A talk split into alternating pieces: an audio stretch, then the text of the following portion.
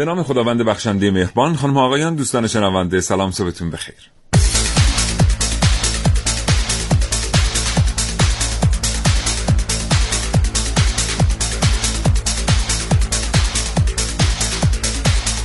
کاوشگر رو میشنوید زنده از رادیو جوان.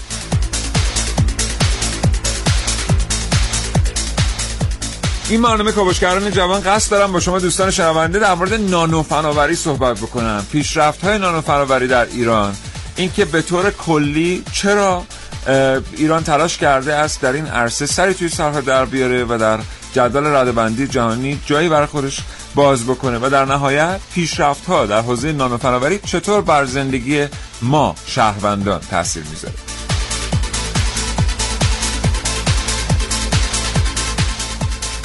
همینطور کاوشگر امروز یه تمرکزی هم خواهد داشت بر تجاری سازی در حوزه نانو فناوری. اون دسته از شرکت های کسانی که صاحب ایده ای هستن در این حوزه برنامه امروز رو حتما می‌تونن بشنون. صحبت خواهیم کرد در مورد نزدیک کردن ایده ها به پول.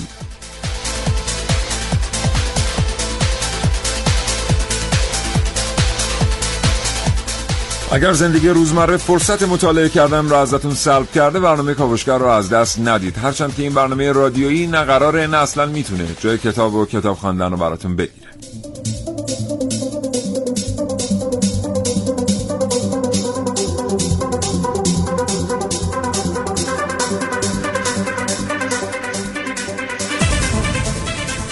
تماس بگیرید در مورد نانو فناوری با ما صحبت کنید اگر سوالی دارید از ما بپرسید اگر اطلاعاتی در مورد نانو فناوری دارید با ما به اشتراک بگذارید. به خصوص اگر خودتون فعال هستید در این حوزه یا صاحب ایده بوده اید یا تجربه ای داشتید حتما تجربیات و دانستهاتون رو به اشتراک بگذارید و در مورد چالش های پیش روی فعالان این عرصه با ما صحبت بکنید. دو هزار و دو دو تا شماره تلفنی که تماس تلفنی شما رو دریافت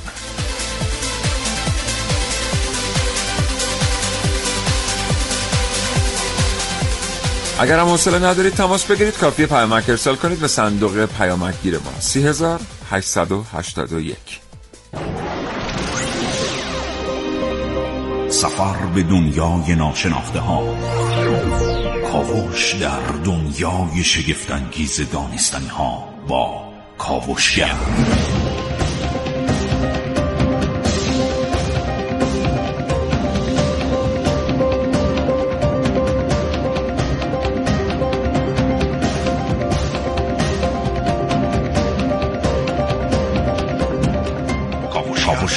هیجان انگیز و پر از شگفتی توصیف شگفت. انگیزترین ها.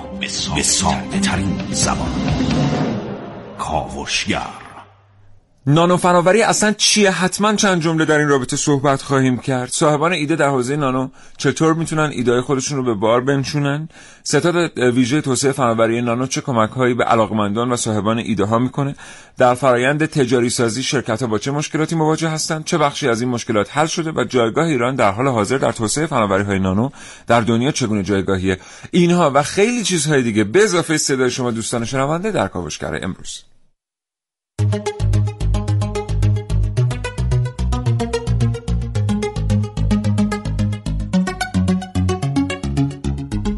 این کاوشگر میشنوید.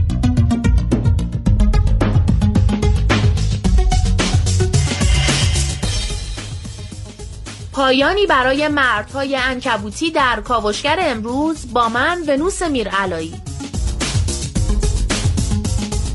از تولید علم تا تولید فناوری در کاوشگر امروز با من محسن رسولی. یکی از هزاران دستاورد نانوتکنولوژی در ایران. در برنامه که من نازنین علی دادیانی.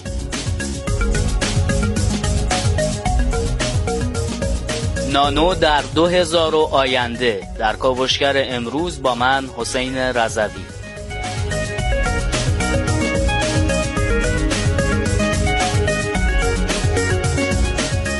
امروز یه میهمان داریم تا دقایقی دیگر در استودیو به ما خواهند پیوست. سید امیر گلچین مسئول برنامه طرحهای نوآورانه ستاد ویژه توسعه فناوری نانو.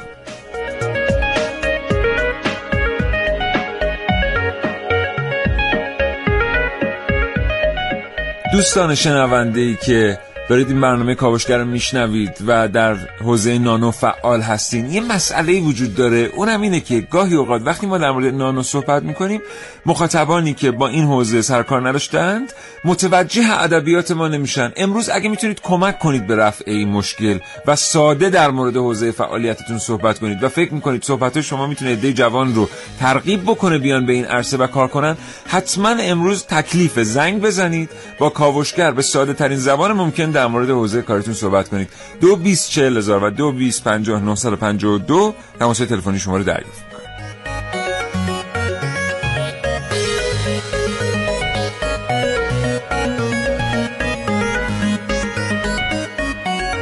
مهندسی صدای این برنامه کاوشگر بر عهده مهرداد محمد رزاست و سودابه تهوری تهیه کننده این برنامه رو به شما تقدیم می‌کنه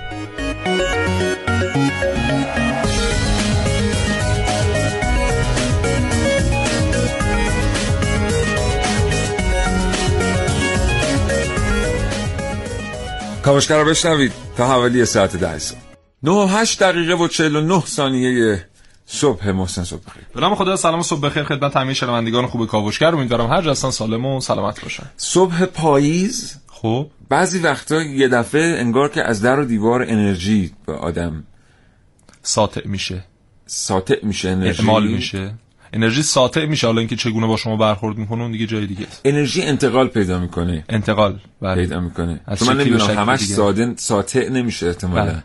مثلا شما وقتی که نوشیدنی انرژیزا می‌خورید خب. که ساطع نمیشه از اون در واقع مولکول های حاوی انرژی بله. در نوشیدنی بله به سلول های بدن شما منتقل میشه دیگه به هر حال اینا کار خودشون بلدن انجام کار خودشون. بلدن. آفرین. آره، آره. دخالت نمی‌کنیم تو. کارشون خب درست نانو. نانو. نانو.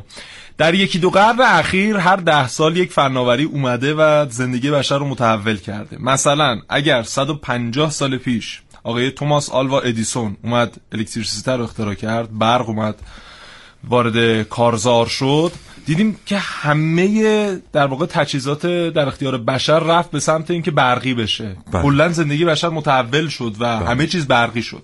و حالا بعد از گذشت 150 سال در چند سال گذشته فناوری به نام فناوری نانو همون کاری رو که الکتریسیته 150 سال پیش کرد داره در دنیا انجام میده و می‌بینیم که همه چیز داره میره به سمت نانویی شدن از پوشاک گرفته از همون جورابی که میاد بله. تو مترو میگن بله. نانویی نانویی که معلوم نیست نانویی هست یا نه گرفته تا در واقع فناوری که داره مثلا تو تجهیزات هسته‌ای کاربرد داره یا هر جای دیگه بله. که فکرش رو بکنه اه، در واقع یه دوره می‌گفتن که فناوری آینده فناوری نانوه بعد یه تعریف قشنگتری اومد که گفتن تمام فناوری های آینده بر بال نانو سوار خواهند شده پرواز خواهند کرد.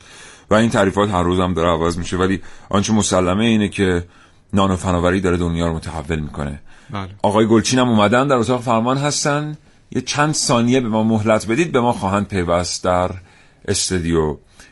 9 و 10 دقیقه و 59 ثانیه صبح.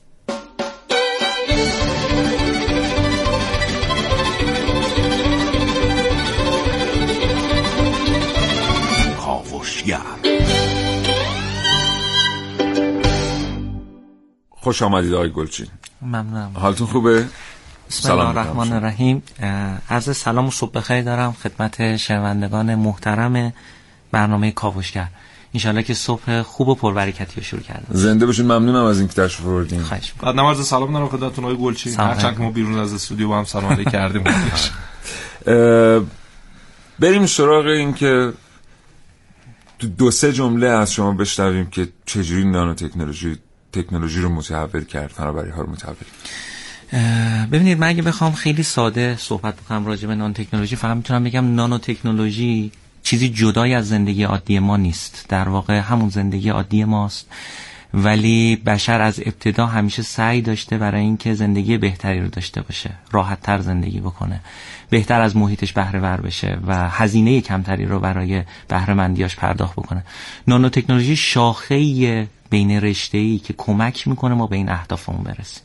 با تغییر ساختارها با مواد جدیدی که داره معرفی می‌کنه و اپلیکیشن و کاربرد نهایی که داره همون زندگی مردم میشه. بله. تعریف ساده ای من ارائه کنم قبل از اینکه بریم سراغ محصولات و تجاری سازی و اینا. ببینید مثلا شما یک لوله پلاستیکی رو تولید می‌کنید یک شلنگی رو تولید می‌کنید که یک مایه داغی از یه قسمت موتور خودرو بره یه قسمت دیگه. بعد وقتی که به اون مواد قدیمی و به اون شیوه قدیمی تولیدش می‌کنین این عمرش هست مثلا سه ماه. وقتی که همین میاد در حوزه فرآوری نانو با نانو ذرات تولید میشه عمرش یه دفعه میشه دو سال. این تغییر فیزیکی که در ساختار مولکول ها داده میشه در با استفاده از نانو فناوری باعث میشه که خواص مواد تغییر می‌کنه. مثلا اون لوله پلاستیکی اون شلنگ در 150 درجه از بین می‌رفته. حالا در 210 درجه از بین میره مثلا.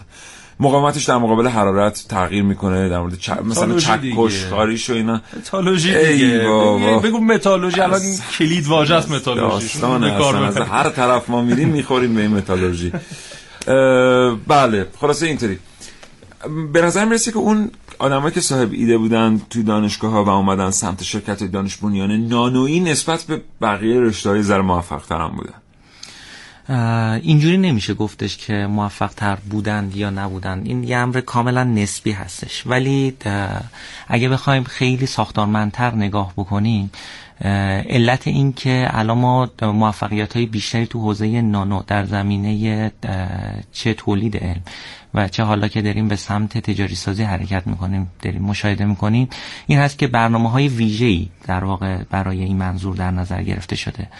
که این برنامه ها دائما در حال به رسانی هستن. افراد مختلفی مشغول کار هستن توی این حوزه که ما در نهایت خروجی های با کیفیتی رو تو حوزه فناوری نانو داشته بله. باشیم. البته من از صحبت خودم دفاع می‌کنم. به خاطر اینکه شما تو هر حوزه برید وارد درس شرکت دانش بنیان بشید صاحب ایده باشید یه ستاد ویژه توسعه فناوری تو اون رشته ندارید. به غیر از حالا مسئله سلول های بنیادین که یه مقداری موضوعش فرق می‌کنه و نانو فناوری شما اگه بیاد مثلا در حوزه الکترونیک یا مخابرات جای دیگه کار بکنید یه ستادی مثل توسعه فناوری نانو نیست که بتونید ازش استفاده بکنید. واسه رشد ولی در مورد نانو فناوری وجود داره به خاطر همینه که خیلی از شرکت نانویی الان وارد بازار شدن. شرکت فناور نانویی الان وارد بازار شدن ولی تو رشته های دیگه واقعا ما این تجربه رو انقدر مثبت نداشتیم. همراه باشید با ما تو بخش بعدی. آقای گلچین به ما خواهند گفت که برنامه طرحهای نوآورانه ستاد نانو چیه چالش هایی که باش مواجه هستن چیه و چطور قراره از پس این چالش ها بر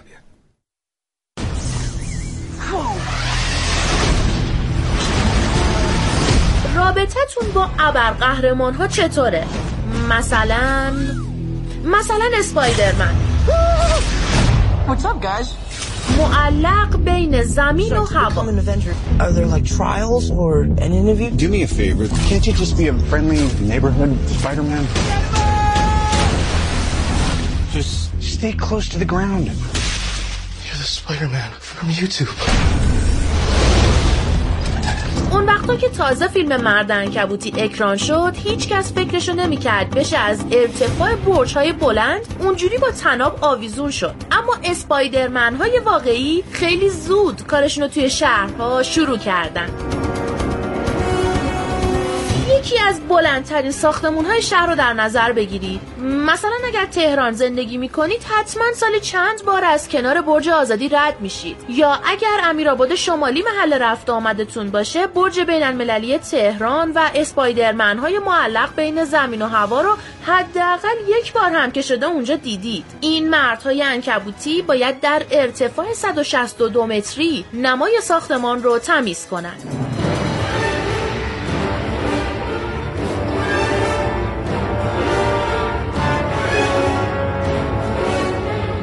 راپلمن ها برخلاف اسپایدرمن معروف نمی‌تونن هر لحظه که در حال سقوط بودن با تار انکبوت خودشون رو نجات بدن. اما میشه با یه نوآوری خلاقانه ولی به کمک نانو ساختمان ها رو جوری ساخت که نیازی به وجود راپلمن ها برای تمیز کردن روبنای ساختمان نباشه.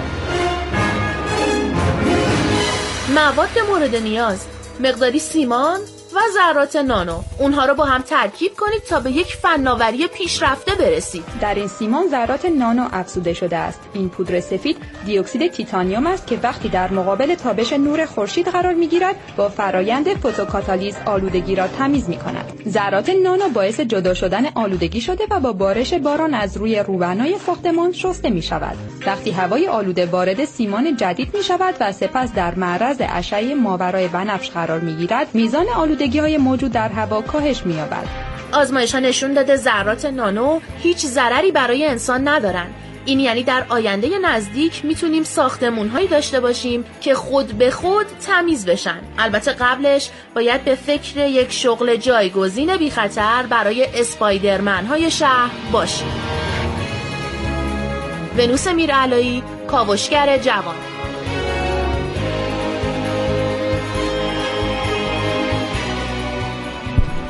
نه و 18 دقیقه و 5 ثانیه است. همچنان شنونده کاوشگر هستید. به موضوع نانو فناوری آقای سید امید گلچین. سید امیر گلچین معذرت می‌خوام. مسئول برنامه طرحهای نوآورانه ستاد ویژه ف... توسعه فناوری نانو. اینجا مهمان ما هستن. آقا محسن هم که اینجا تو استودیو قربان شما. هستم بله. خدمتتون. آقای گلچین میشنویم از شما. در مورد گفتید در مورد اشتغال صحبت کنیم در مورد راه انداختن کسب و کار و اینها. درسته.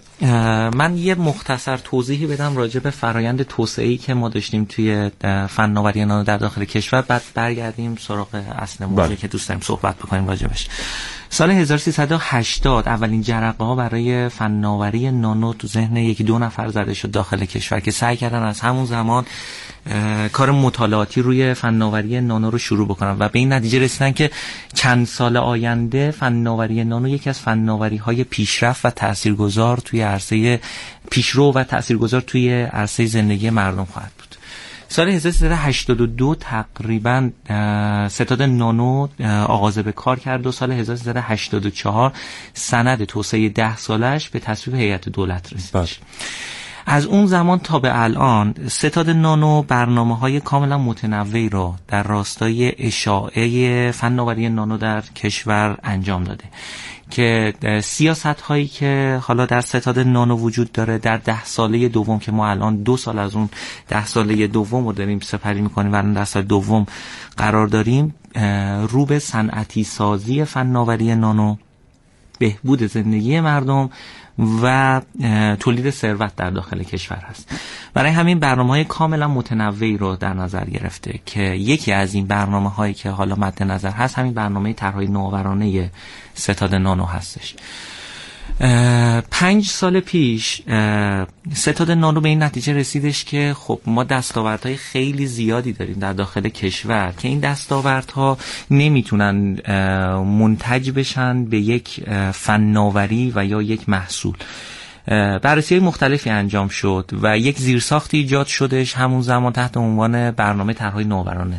شروعش اینجوری بود که گفتن که هر کس یک نمونه اولیه ساخته تو حوزه فناوری نانو ما یک زیرساختی رو توی نمایشگاه نانو در اختیارش قرار میدیم که اون نمونه اولیه رو بیاره نمایش بده و بتونه برای نمونه اولیهش مشتری پیدا کنه. بله سرمایه گذار مشتری بتونه جذب کنه اینجوری شد که این شروع شد. یواش یواش به مرور زمان شکل این برنامه تغییر پیدا کرد و به این نتیجه همه رسیدن که برای اینکه یکی نمونه اولیه بتونه تجاری بشه و به یک محصول تبدیل بشه باید یک پروسه رو طی بکنه. برنامه طرحهای نوآورانه سعی کرد که توی گام های مختلف این پروسه رو تعریف بکنه و در اختیار علاقمندان به حضور توی این برنامه در واقع قرار بده. ما الان پنج دوره از این برنامه رو گذروندیم و یکی از ویژگی هایی که این برنامه داره و هنوز همون سنت رو حفظ کرده نمایش دستاوردها توی اه، نمایشگاه نانو هست. ما چهاردهم تا هفدهم مهر ماه نمایشگاه سالیانه نانو رو داشتیم که طرحهایی که توی برنامه مسیر توسعه رو شروع کردن و به مرحله رسیدن که قابلیت جذب سرمایه گذار رو دارن و یا حتی میشه گفتش که یک کسب و کار رو شروع کردن و به دنبال توسعه بازارش هستن برای اولین بار در غرفه طرحهای نوآورانه ستاد نانو در خود نمایشگاه نانو رونمایی میشه. که ما امسال در نمایشگاه نانو از 25 طرح نوآورانه رونمایی کردیم. بله بسیار محسن. بله. خب ببینید ما سال 2000 رتبهمون در جهان در تولید علم در زمینه فناوری 60 بود. بعد گذشت و گذشت سال 2007 با توجه به این برنامه‌ریزی که آقای گلچین اشاره کردن بهشون رتبهمون شد 25 م شدیم یکم در کش... بین کشورهای اسلامی و در سال 2015 شدیم رتبه 2014 شدیم هفتم 2016 شدیم ششم و 2017 هم الان رتبهمون چهارم در تولید بله لحاظ خود ستاد. نانو بعضی وقتا خیلی علاقمند به گفتن این رتبه نیست ما هم نمی‌دونیم چرا. ولی خب این چیزی که محسن میگه موثقه. حالا ما الان چهاریم دنیا ظاهرا. چهارم بله. اول چینه بعد امریکا بعدش هندوستان و بعد ایرانه که بعد از ایران دیگه کره جنوبی و آلمان و فرانسه و این کشورها هستن. حالا اینو می‌خوام بگم که این از لحاظ تولید علمه. یعنی تعداد مقالاتی که ما تونستیم تو مجلات معتبر تو نهادهای معتبر ثبت بکنیم که معتبر- معتبرترینشون هم همون ISI هست. اما از لحاظ تولید فناوری چطور؟ اومدن باز همه کشورهایی که حرفی برای گفتن داشتن در این زمینه رو بررسی کردن و این در رتبه ما رتبه 24 مه از لحاظ بله. تولید فناوری. و حالا اینکه چرا از تولید علم چهارم ما رسیدیم به تولید فناوری 24 یه مقدار جای سواله این خیلی حرف خوبیه. حالا این توزیع نانوه سال 2000 و چند بود که Thomson Reuters و آی با هم یه آماری رو اعلام کردن که ما بر اساس یادم دقیقا سال یادم نیست یادم میاد که بر اساس آمار ISI ما در دنیا 18 هم بودیم در تولید علم کلا و نه در نانو. فناوری بر اساس آمار Thomson Reuters در دنیا 16 هم بودیم. بعد در بر اساس آمار چند تا مؤسسه بین المللی دیگه در تولید فناوری در دنیا 97 هم بودیم. در 2014 بود. 2014 بود فکر می‌کنم. یعنی شما فکر کنید که 18 هم یا 16 هم در تولید علم 97 هم در تولید فناوری. این نشون می‌داد که ما فقط داریم مقاله آیسای چاپ می‌کنیم. بعد من یادم میاد که آقای گلچی محسن یه برنامه داشتم به اسم روی خط ایران. بله. شاید دوستان از رادیو شنیده باشن. این برنامه اساتید دانشگاه میومدن مثلا حدود 40 سال 39 سال اساتید نخبه دانشگاه. بعد رزومه رو به من می‌دادن آقای گلچین. 110 تا مقاله ISI توی رزومه یک استاد دانشگاه 42 ساله بود. من هنوز خیلی از اینا رو توی mailbox خودم دارم شما حساب می‌کردین ایشون بعد دو روز یه دونه مقاله ISI نوشته بود که اون 120 تا مقاله مثلا به بار بله. نشسته باشه بله. ولی خب بعدا اتفاقی که افتاد این بود که واقعا اومد این شکاف کم شد یعنی شکاف بین چهارم و بیست و چهارم خیلی قصه متفاوتیه از شکاف بین چهار. چون می‌دونین که این یه سیر تصاعدی هم داره. که شما بعد از 80 بله. تقریبا یعنی بعد از ما فکر می‌کنم مثلا اون موقع گواتمالا و اینا بودن. الان خیلی اصلا موضوع متفاوتیه. اینکه آدم جزو 25 تولید کننده فناوری در دنیا باشه خودش مسئله خیلی مطرحه البته یه نکته هم من بگم قبل از فرمایشات آقای گلچین. این که در همون تولید علم هم یک ضریبی هست به نام ایمپکت فاکتور بله بله. ضریب تاثیر. آره. اینکه ببینید چقدر اون مقالاتی بله. که ما چاپ کردیم بهش رجوع میشه. چقدر دنیا داره ازش استفاده می‌کنه. اونم خیلی خودش بله. یه یه. چیز دیگه هم باز ببخشید آقای گلچین فکر کنم شما یه چیزی می‌خوایم بگین. هی ما نمی‌ذاریم شما صحبت کنیم. یه چیز دیگه هم هست که هم, عرض همین impact factor ه مثلا میگن شما توی مملکتی که نگاه می‌کنید ببینید انقدر میلیون تا مقاله ISI داره. برید ببینید چند تا تو Nature و Science مقاله. داره. بله. ما فکر نمی کنم تعداد مقالاتی که در Nature و Science چاپ کردیم از تعداد انگشتان دست تجاوز بکنه در سال. یعنی ولی شما حساب کنید که چند هزار تا چند ده هزار تا مقاله آیسای چاپ. اه، بریم میام بخش بعد یا الان چیزی می‌فهمید نه. بریم بخش بعد. بریم بیایم دوباره آقای گلچی ما صحبت خواهد کرد. شمایی که تو این حوزه فعال هستید دارید این برنامه رو میشنوید. با چالش هاش آشنا هستید یارتون نره امروز با کاوشگر تماس بگیرید. 224000 2250 952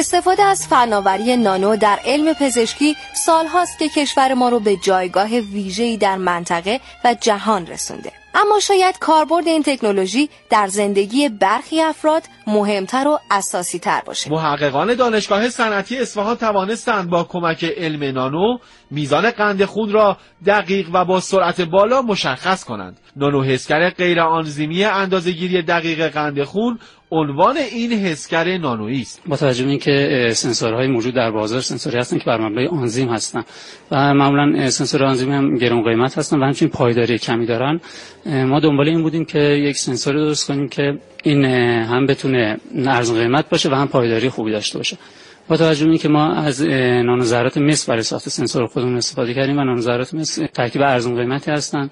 اه، همچنین با توجه به این سنسور سنسور آمپرومتری هستش اندازه‌گیری گلوکوز رو خیلی سریع می‌تونه انجام بده. یکی از ویژگی های مهم این دستگاه قابلیت تکرارپذیری دقیق نتیجه است. و همچنین حد تشخیص ما خیلی بهتر از بقیه سنسورهایی که بر مبنای آنزیم هستن بود و همچنین دقت ما هم چیزی حدود سه برابر بهتر از سنسور موجود در بازار است. حاصل این تحقیقات که در مجلات مختلف و معتبر خارجی چاپ شده باز هم موجبات حیرت جهانیان از پیشرفت ما در این علم رو فراهم آورده اما کیه که ندونه این ماجرا اصلا و ابدا تجربه آور نیست چون توانایی محققان ایرانی در همه زمینه ها ثابت شده است راستی برگردیم به اون نانوحسگرها حالا قراره این طرح از مرحله موفق آزمایشگاهی به مرحله نیمه صنعتی و صنعتی برسه. میزان حمایت از انبوه سازی این تکنولوژی ها چقدره و چقدر باید منتظر بمونیم تا این نانوحسگر غیر آنزیمی رو در بازار ببینیم؟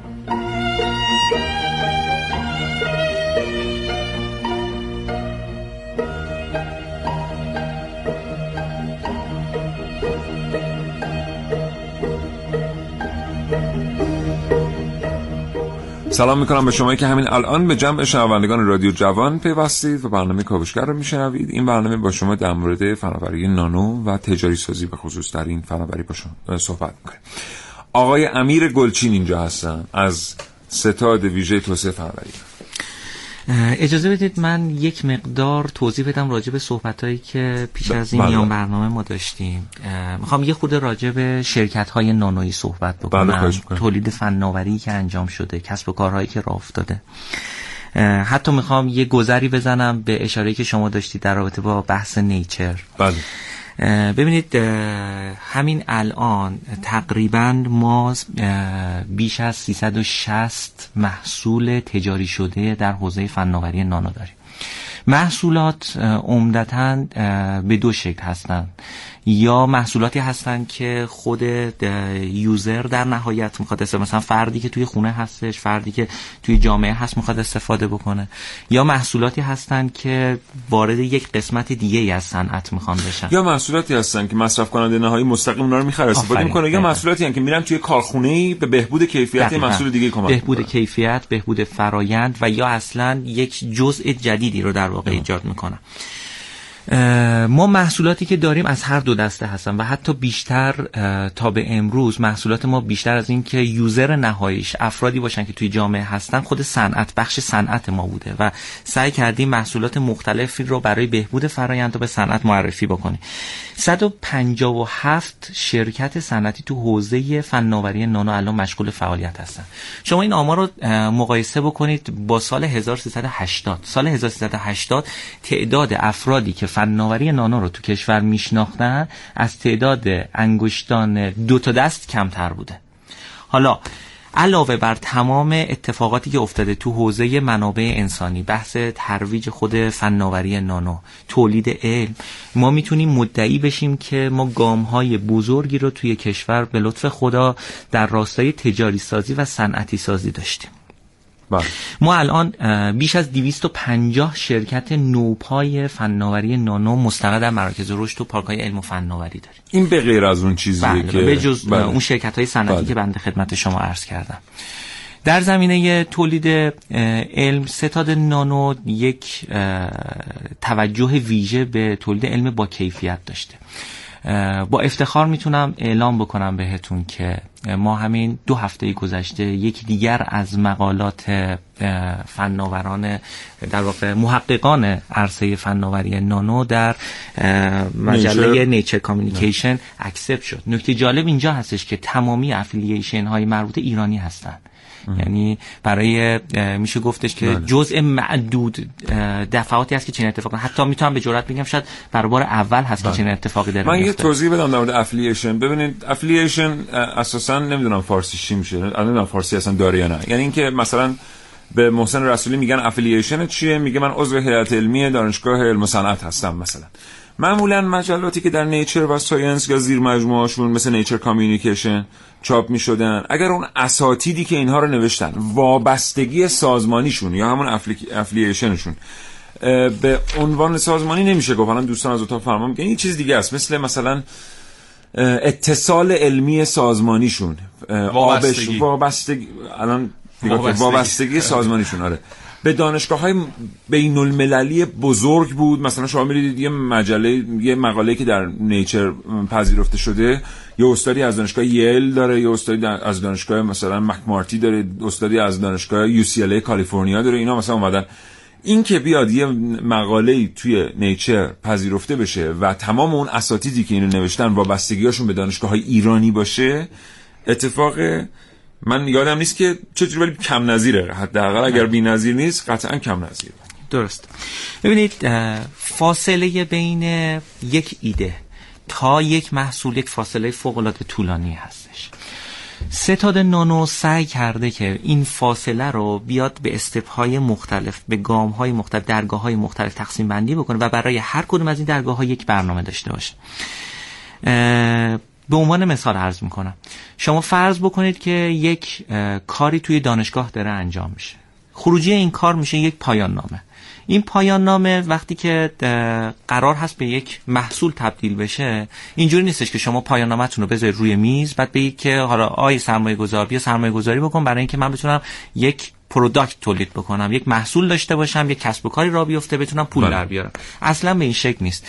ما اولین گامی که داریم این هستش که اصلا موضوعی که داریم انتخاب می‌کنیم آیا موضوعی هستش که قرار هست به یک کسب و کار تبدیل بشود؟ آیا اون زیرساخت لازم از لحاظ علمی و فناوری در اون پایان نامه دیده می‌شود یا نمی‌شود؟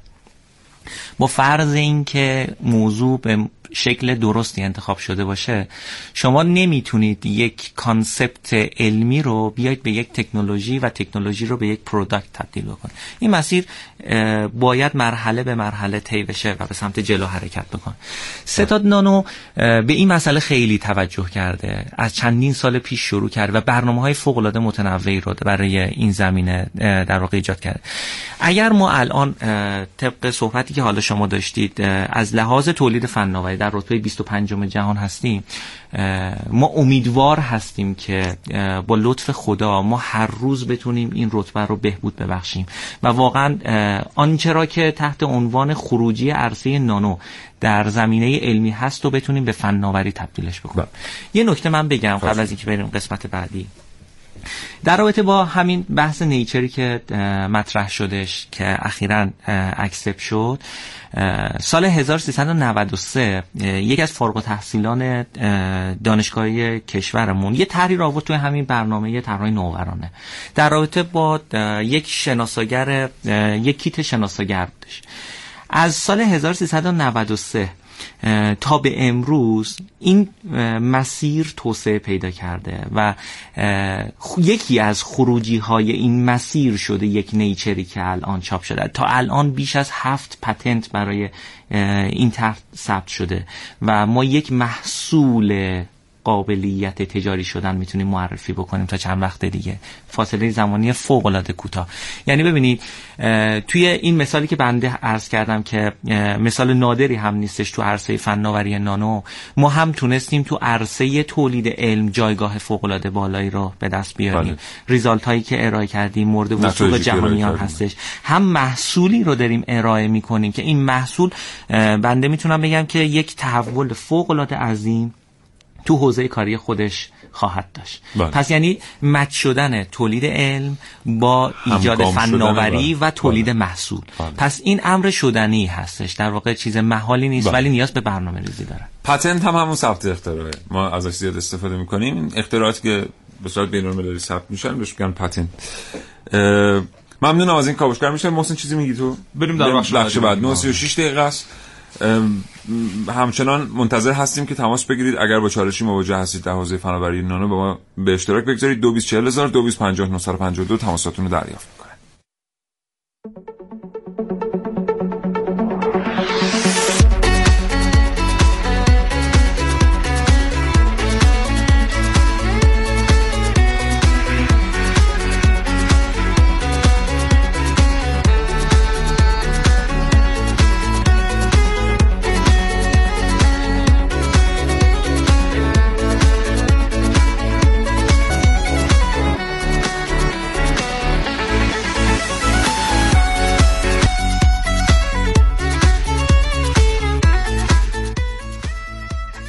تقریبا 17 سال پیش دانشجوی رشته مهندسی نساجی و علوم الیاف بودم. موضوع پروژم پایان نامم نانو فایبر بودش که من به کمک اساتید مشاورم صورت آزمایشگاهی یک ماده ای بالاخره تولید کردیم که در کاربرد نانو فایبر وقتی با پارچه تلفیق می شد با اون نه تلفیق می شدش برای تولید پارچه های پرچم که تو محیط آفتاب بارون برف قرار می‌گیرن طولانی مدت ماندگاری داشته باشن رنگشون از دست ندن. که الحمدلله به نتیجه رسید. خواستم بگم که آقای اعضای فرمودن به صورت ساده بگید یه نمونهش اینه و خدا رو که الانم که رشته کاملا غیر مرتبط با مهندسی نساجی الان دارم فعالیت می‌کنم.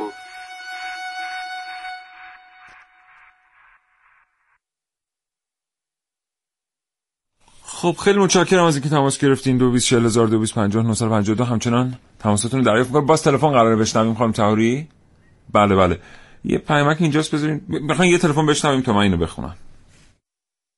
یه چیزی که باید در نظر گرفت این بحث تقلب ها و مقالات خیلی زیادی هست که ما بدون هیچ اعتبارات آزمایشگاهی اونا رو انجام میدیم. حالا توی بحث مهندسی که من خودم دست می‌زنم اینه که خیلی از مقالاتی که ما انجام میدیم ماشینات معتبری روشون انجام نمیشه و خب یه پشتوانه یه مقاله یه تحقیق علمی آزمایشی هست که اونجا انجام میشه. و یه چیز دیگه ای که من باید واقعا تاسف خورد براش اینه که من چند وقت پیش توی کانال تلگرامی دیدم که مقالاشو به فروش میرسونن. یعنی مثلا طرف مقاله رو نوشته به نفری دو میلیون. رو می‌دید بعد مثلا اسمشون رو می‌ذارن توی اون مقاله.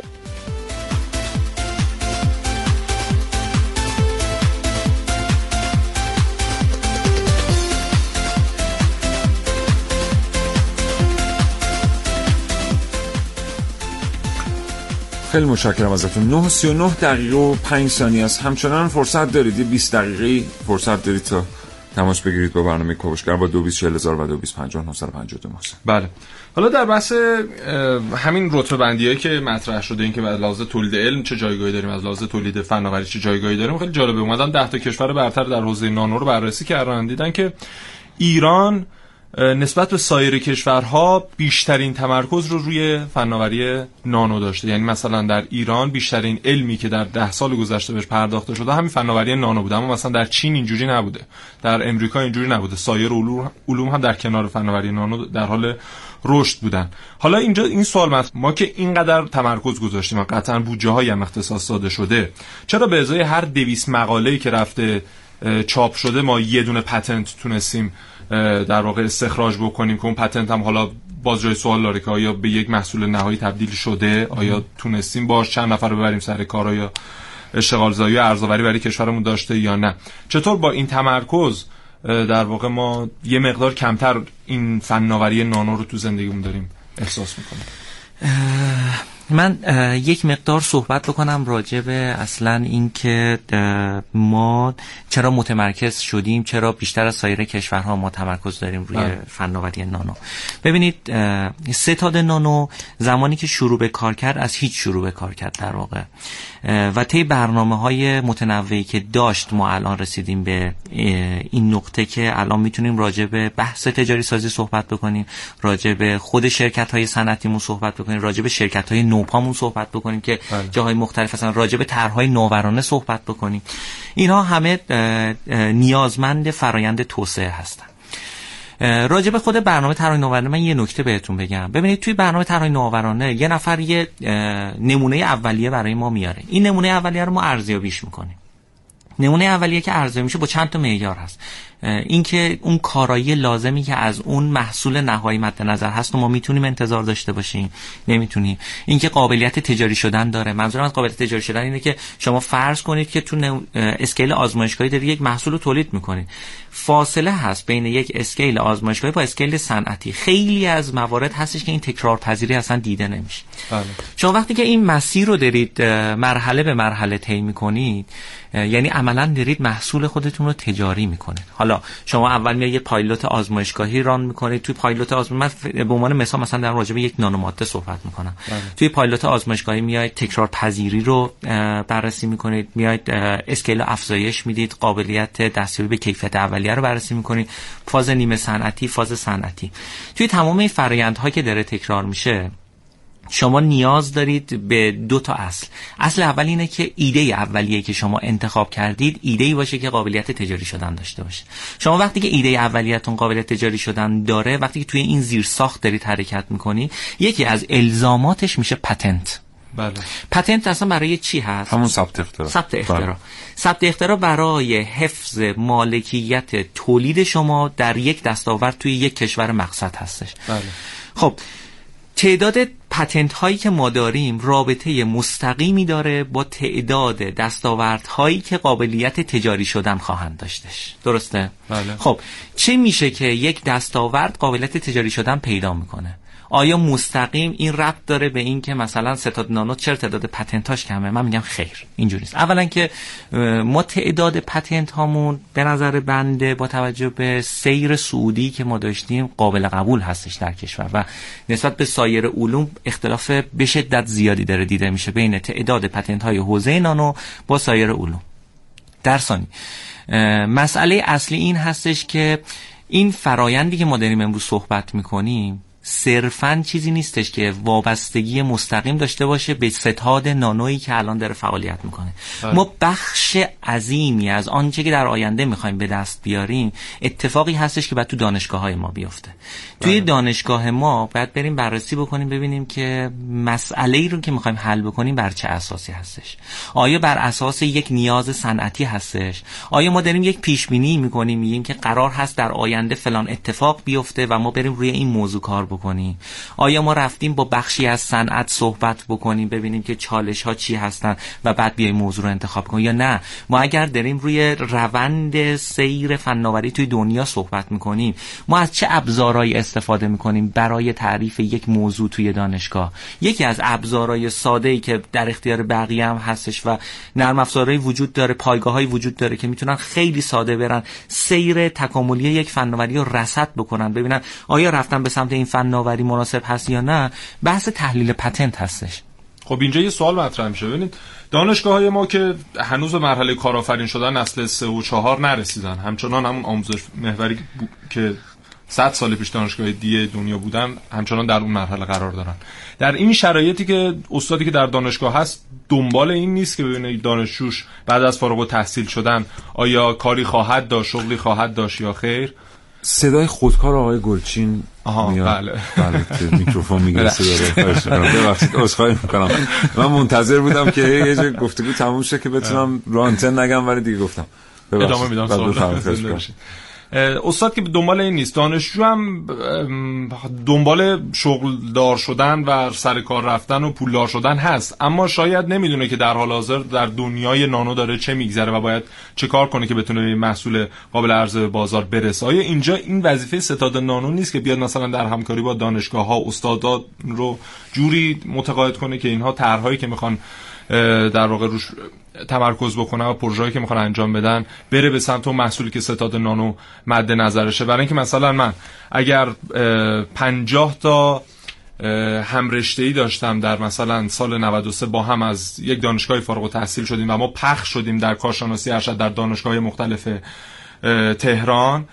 و بررسی کردم موضوعات دفاع پایان نامه های کارشناسی ارشدشون. دیدم که مثلا چیزی حدود 70 درصد بچه ها موضوعاتشون یه جوری ربط پیدا می‌کرد به نانو. حالا اینکه آیا از این 70 درصدی که رفتن به این سمت چقدر محصول قابل عرضه به بازار استخراج میشه این یه مقدار فکر می‌کنم که بیشتر وظیفه ستاد نانو باشه تا دانشگاه. درسته یا اشتباه ببینید من راجع به درستی یا نادرستیش صحبت نمی کنم راجع به نظر خودم صحبت می کنم ببینید نانو یک علم بین رشته ای هستش. اینجوری نیستش که شما بیاید بگید که آه من از وقتی به دنیا اومدم می‌خوام نانو بخونم. نانو در واقع یک علمی هستش که کمک می‌کنه سایر علوم تکامل پیدا بکنن. پس اگر بخوایم ما صرفا وقتی که داریم راجع به نانو صحبت می‌کنیم بیایم بگیم که این شاخه از علم و فناوری صرفا یک سری مخاطب خاص داره این غلط. اینجوری نیستش. خیلی از افرادی که تو رشته های مرتبط هستن مخاطب ما هستن. ما در حال حاضر یکی از چالش هایی که مواجه هستیم. من راجع به نانو صحبت می‌کنم. شما می‌تونید تعمیمش بدید به سایر علوم و تکنولوژی ها بله. ضعف آگاهی بخشی هستش. زمانی که بنده خودم توی دانشگاه بودم و تحصیل می‌کردم هیچ آگاهی راجع به اینکه اصلا پتنت چیه؟ پتنت من من می‌دونستم چیه. همون ثبت اختراع. ثبت اختراع. بله. ببخشید من میگم. پتنت. ثبت اختراع چی هستش؟ اصلا به چه دردی می‌خوره؟ یا نه؟ من وقتی که می‌خوام از دانشگاه بیام بیرون اون زمان من به این فکر می‌کردم که خب من باید حتما برم عضو هیئت علمی بشم. جز این به چیز دیگه ای فکر نمی‌کردم. توی دانشگاه زمانی که تحصیل می‌کنیم ما چقدر ما با صنعت ارتباط داریم؟ کجای برنامه تحصیلی ما هستش؟ موقعی که شما دارید موضوع رو انتخاب می‌کنید. صنعت هدفتونم برید. دو روز اصلا برید توش قدم بزنید. اصلا هیچ کار خاصی نمی‌خواد انجام بدید. برید دو روز توی صنعت هدف قدم بزنید. حالا فرض بکنیم که ما موضوع رو انتخاب کردیم.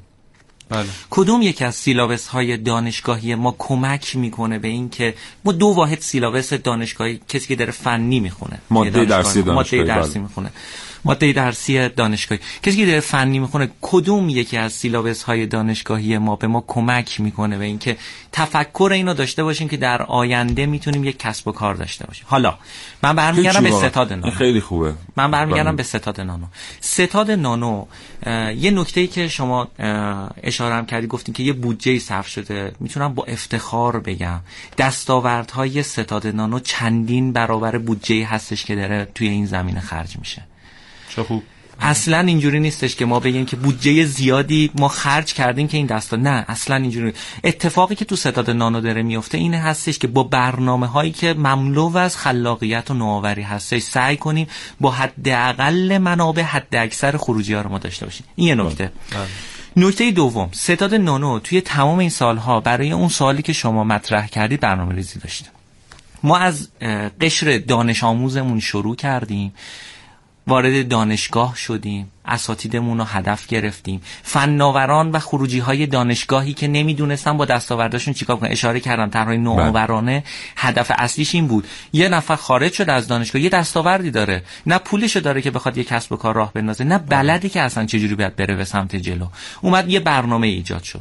توی برنامه طراحی نوآورانه اومدیم گفتیم که میایم از یک نمونه اولیه شروع می‌کنیم. حتی ستا برنامه گذاشته از ایده هم شما شروع بکنید.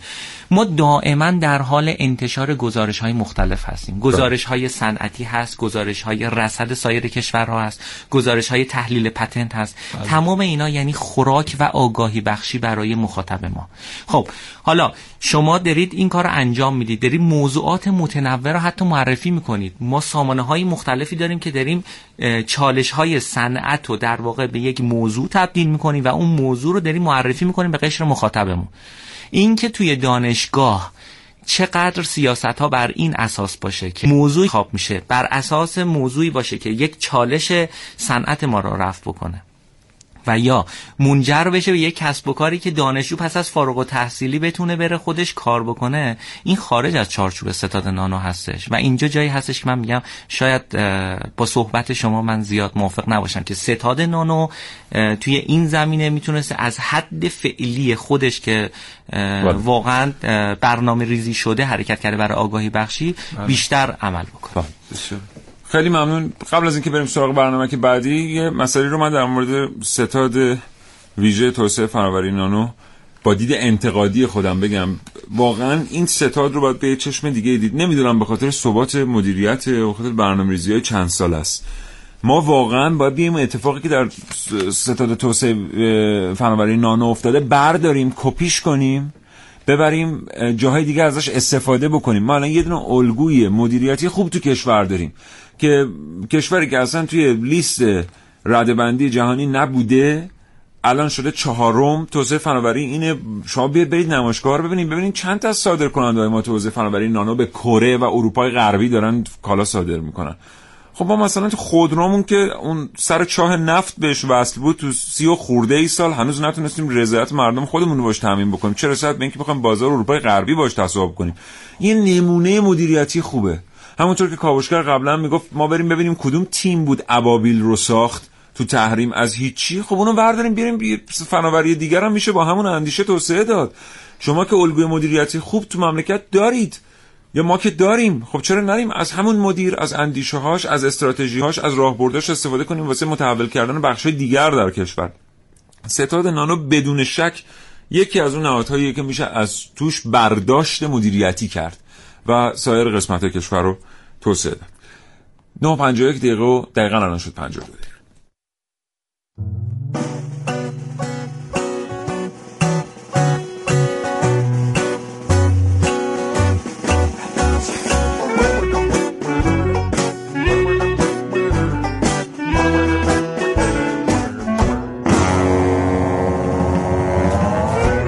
یادداشت امروز.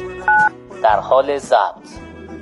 سلام خوبی؟ صبحت بخیر. ببین یعنی بعد این همه مدت هنوز که هنوزه ما مشکل ارتباط تلفنی داریم. واقعا نمی‌فهمم. به هر حال هر جای این منظومه شمسی که هستی ناچارن باید صدای ضبط شدم و امروز بشنوی. بگذریم. راستی دیروز یه لباس دیدم. تو بازار خوشم اومد خریدم. یه لایه نازک از نانوذرات اکسید روشو پوشونده بود. تنخورش عالیه. یه مدل دیگه هم از این دارم. این دوتا مدل که میگم بیشترین حفاظت و جلو پرتوهای فرابنفش از خودشون نشون میدن. ولی این یکی خیلی بهتره. خواستی بگو حتما برات بگیرم. از اون مدل ضد آبایی که داشتی یه سری لایه از نانو ذرات و تو ردیفای تار پارچه ایجاد کرده بود. هی میپوشیدیش. از اونو خیلی بهتره. خلاصه از ما گفتم بود. نگو نگفتی.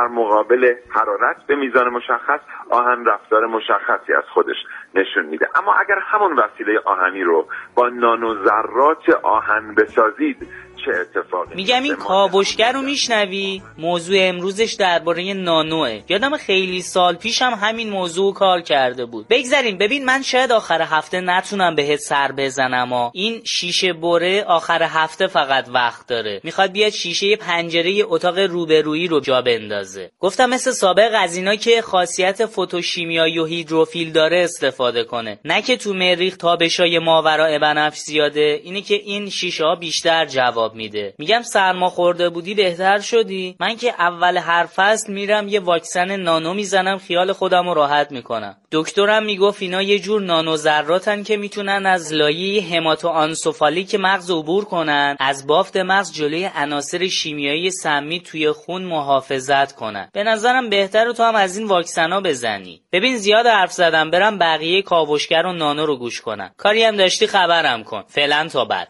پایان یادداشت امروز تاریخ 2000 آینده.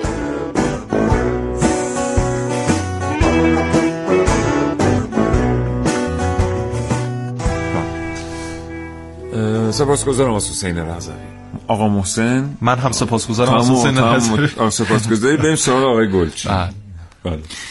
من تا الان داشتم راجع به فرایند تجاری سازی تا رسیدن به یک محصول صحبت می کردم حالا تمایل دارم برای آگاهی بخشی به این مسئله هم اشاره بکنم که ستاد نانو برنامه ریزی ویژه‌ای رو داشته. برای اینکه شرکت های صنعتی که تو حوزه فناوری نانو فعالیت می‌کنن وارد عرصه بین المللی بشن.